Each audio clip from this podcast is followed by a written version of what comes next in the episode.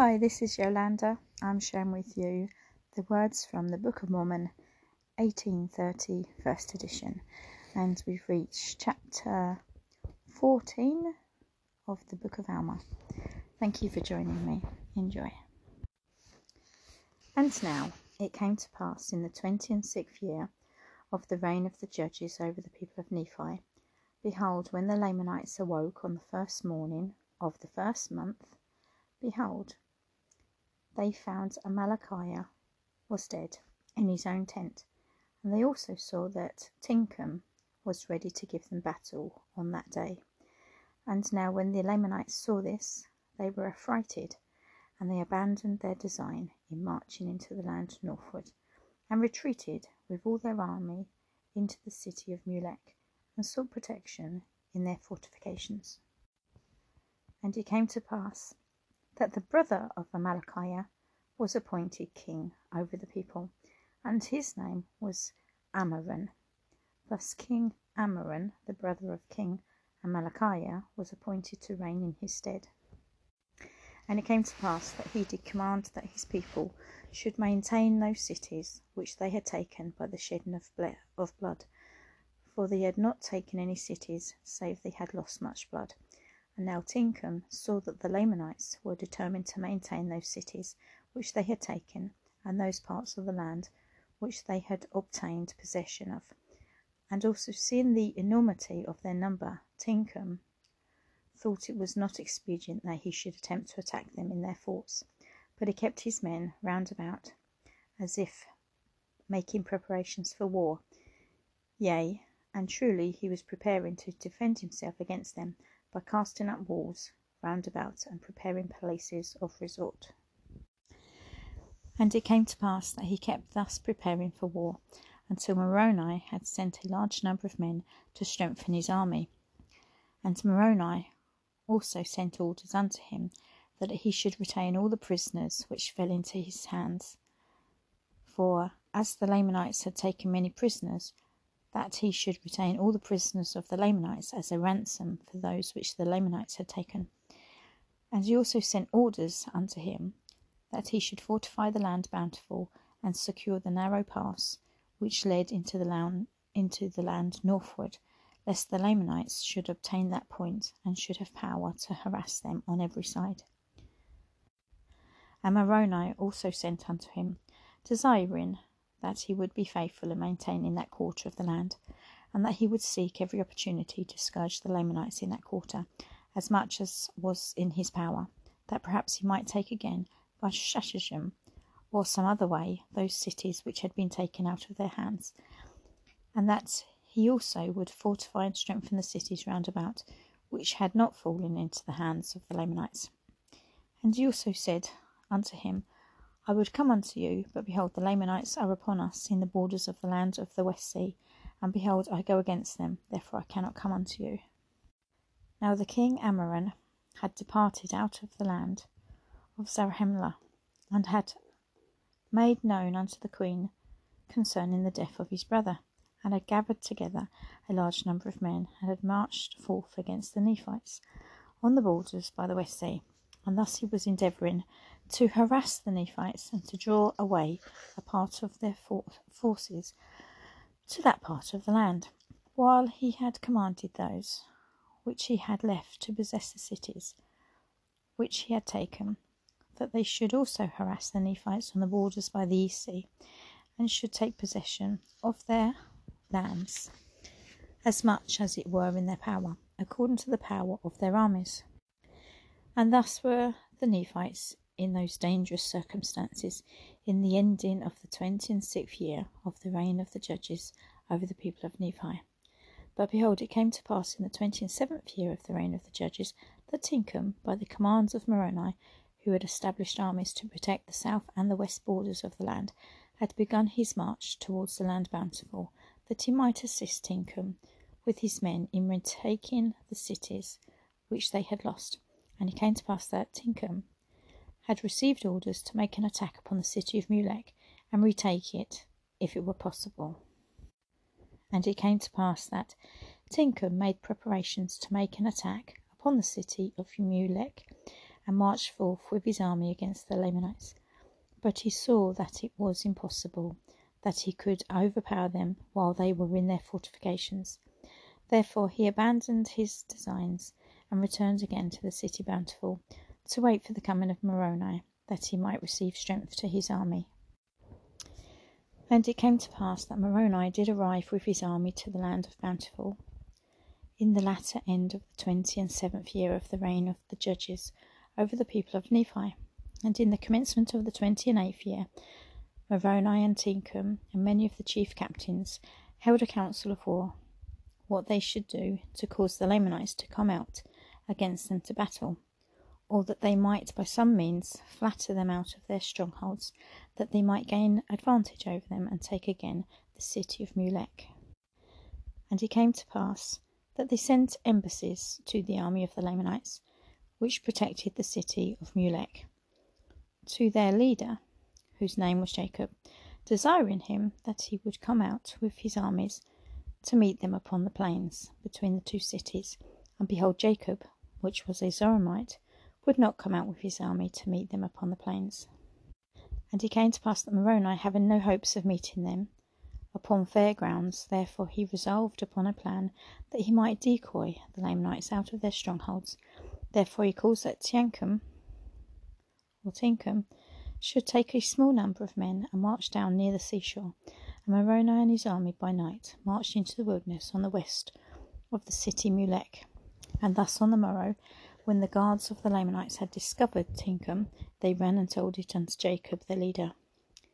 And it came to pass that the armies of the Lamanites did march forth against Teancum, supposing by their numbers to overpower Teancum, because of the smallness of his numbers. And as Teancum saw the armies of the Lamanites coming out against him, he began to retreat down by the seashore northward. And it came to pass that when the Lamanites saw that he began to flee, they took courage and pursued them with vigour. And while Teancum was thus leading away the Lamanites, which were pursuing them in vain, behold, Moroni commanded that a part of his army, which were with him, should march forth into the city and take possession of it. And thus they did, and slew all those who had been left to protect the city, yea, all those who would not yield up their weapons of war.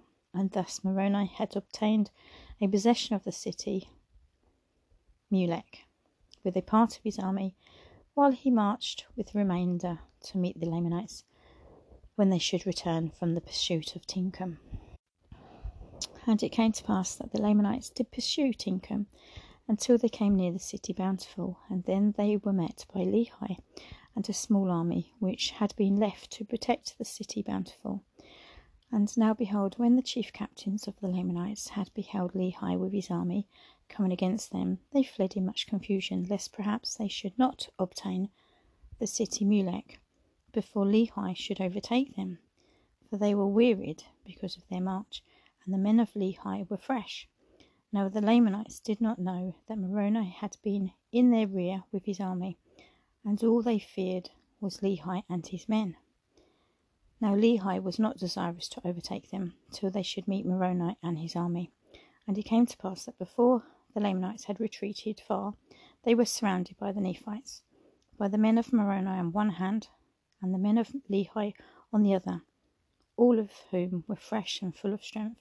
But the Lamanites were wearied because of their long march. And Moroni commanded his men that they should fall upon them until they had given up their weapons of war. And it came to pass that Jacob, being their leader, being also a Zoramite, and having an unconquerable spirit, he led the Lamanites forth to battle with exceeding fury against Moroni. Moroni being in their course of march, therefore Jacob was determined to slay them and cut his way through to the city of Mulek.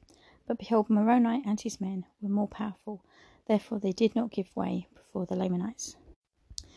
And it came to pass that they fought on both hands with exceeding fury, and there were many slain on both sides. Yea, and Moroni was wounded, and Jacob was killed. And Lehi pressed upon their rear with such fury with his strong men that the Lamanites in the rear delivered up their weapons of war, and the remainder of them, being much confused, knew not whether to go or to strike. Now Moroni, seeing their confusion, he said unto them, If ye will bring forth your weapons of war and deliver them up, behold, we will forbear shedding your blood. And it came to pass that when the Lamanites had heard these words, their chief captains, all those which were not slain, came forth and slew, threw down their weapons of war at the feet of Moroni, and also commanded their men that they should do the same. But behold, there were many that would not, and those who would not deliver up their swords were taken and bound, and their weapons of war taken were taken from them, and they were compelled to march with their brethren forth into the land bountiful. And now the number of prisoners which were taken exceeded more than the number of those which had been slain, yea, more than those which had been slain on both sides. And it came to pass that they did set guards over the prisoners of the Lamanites, and did compel them to go forth and bury their dead, yea, and also the dead of the Nephites which were slain. And Moroni placed men over them to guard them, while they should perform their labours. And Moroni went to the city of Mulek with Lehi, and took command of the city, and gave it unto Lehi. Now behold, this Lehi was a man who had been with Moroni in the more part of all his battles, and he was a man like unto Moroni, and they rejoiced in each other's safety. Yea, they were beloved by each other, and also beloved by all the people of Nephi. And it came to pass that after the Lamanites had finished burying their dead, and also the dead of the Nephites, they were marched back into the land bountiful. And Teancum, by the orders of Moroni, caused that they should commence in labouring in digging a ditch round about the land, or the city, bountiful, and he caused that they should build a breastwork of timbers upon the inner bank of the ditch, and they cast up dirt out of the ditch against the breastwork of timbers. And thus they did cause the Lamanites to labour, until they had encircled the city of Bountiful round about with a strong wall of timbers and earth to an exceeding height. And this city became an exceeding stronghold ever after. And in this city they did guard the prisoners of the Lamanites, yea, even within a wall which they had caused them to build with their own hands. Now Moroni was compelled to cause the Lamanites to labour, because it were easier to guard them while at their labour, and he desired all his forces when he should make an attack upon the Lamanites. And it came to pass that Moroni had thus gained a victory over one of the greatest of the armies of the Lamanites, and had obtained possession of the city Mulek, which was one of the strongest holds of the Lamanites in the land of Nephi. And thus he had also built a stronghold to retain his prisoners. And it came to pass that he did no more attempt a battle with the Lamanites in that year, but he did employ his men in preparing for war, yea, and in making fortifications to guard against the Lamanites yea, and also delivering their women and their children from famine and affliction, and providing food for their armies. And now it came to pass that the armies of the Lamanites on the west sea south, while in the absence of Moroni, on account of some intrigue among the Nephites, which caused dissensions amongst them, had gained some ground over the Nephites, yea, insomuch that they had obtained possession of a number of their cities in that part of the land and thus because of iniquity amongst themselves, yea, because of dissensions and intrigue among themselves, they were placed in the most dangerous circumstances.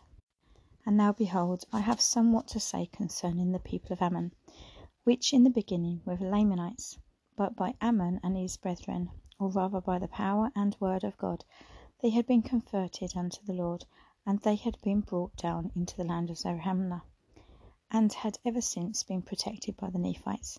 And because of their oath they had been kept from taking up arms against their brethren, for they had taken an oath that they never would shed blood more, and according to their oath they would have perished, yea, they would have suffered themselves to have fallen into the hands of their brethren, had not been for the pity and the exceeding love which Ammon and his brethren had had for them, and for this cause they were brought down into the land of Zarahemla, and they ever had been protected by the Nephites. But it came to pass that when they saw the danger and the many afflictions and tribulations which the Nephites bore for them, they were moved with compassion and were desirous to take up arms in the defence of their country. But behold, as they were about to take their weapons of war, they were overpowered by the persuasions of Helaman and his brethren, for they were about to break the oath which they had made, and Helaman feared lest by so doing they should lose their souls. Therefore all those which had entered into this covenant were compelled to behold their brethren wade through their afflictions in their dangerous circumstances at this time. But behold, it came to pass they had many sons which had not entered into a covenant, that they would not take their weapons of war to defend themselves against their enemies. Therefore they did assemble themselves together at this time, as many as were able to take up arms, and they called themselves Nephites, and they entered into a covenant to fight for the liberty of the Nephites, yea, to protect the land unto the laying down of their lives. Yea, even they covenanted that they never would give up their liberty, but they would fight in all cases to protect the Nephites and themselves from bondage. Now behold, there were two thousand of those young men which entered into this covenant, and they took their weapons of war to defend their country. And now behold, as they never had hitherto been a disadvantage to the Nephites, they became now at this period of time also a great support, for they took their weapons of war, and they would that Helaman should be their leader. And they were all young men, and they were exceeding valiant for courage, and also for strength and activity. But behold, this was not all. They were men which were true at all times in whatsoever thing they were entrusted. Yea, they were men of truth and soberness, for they had been taught to keep the commandments of God and to walk uprightly before him.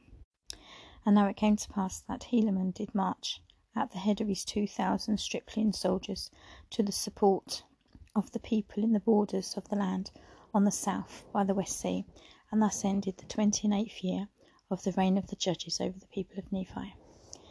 And that's the end of that chapter. Thank you for listening.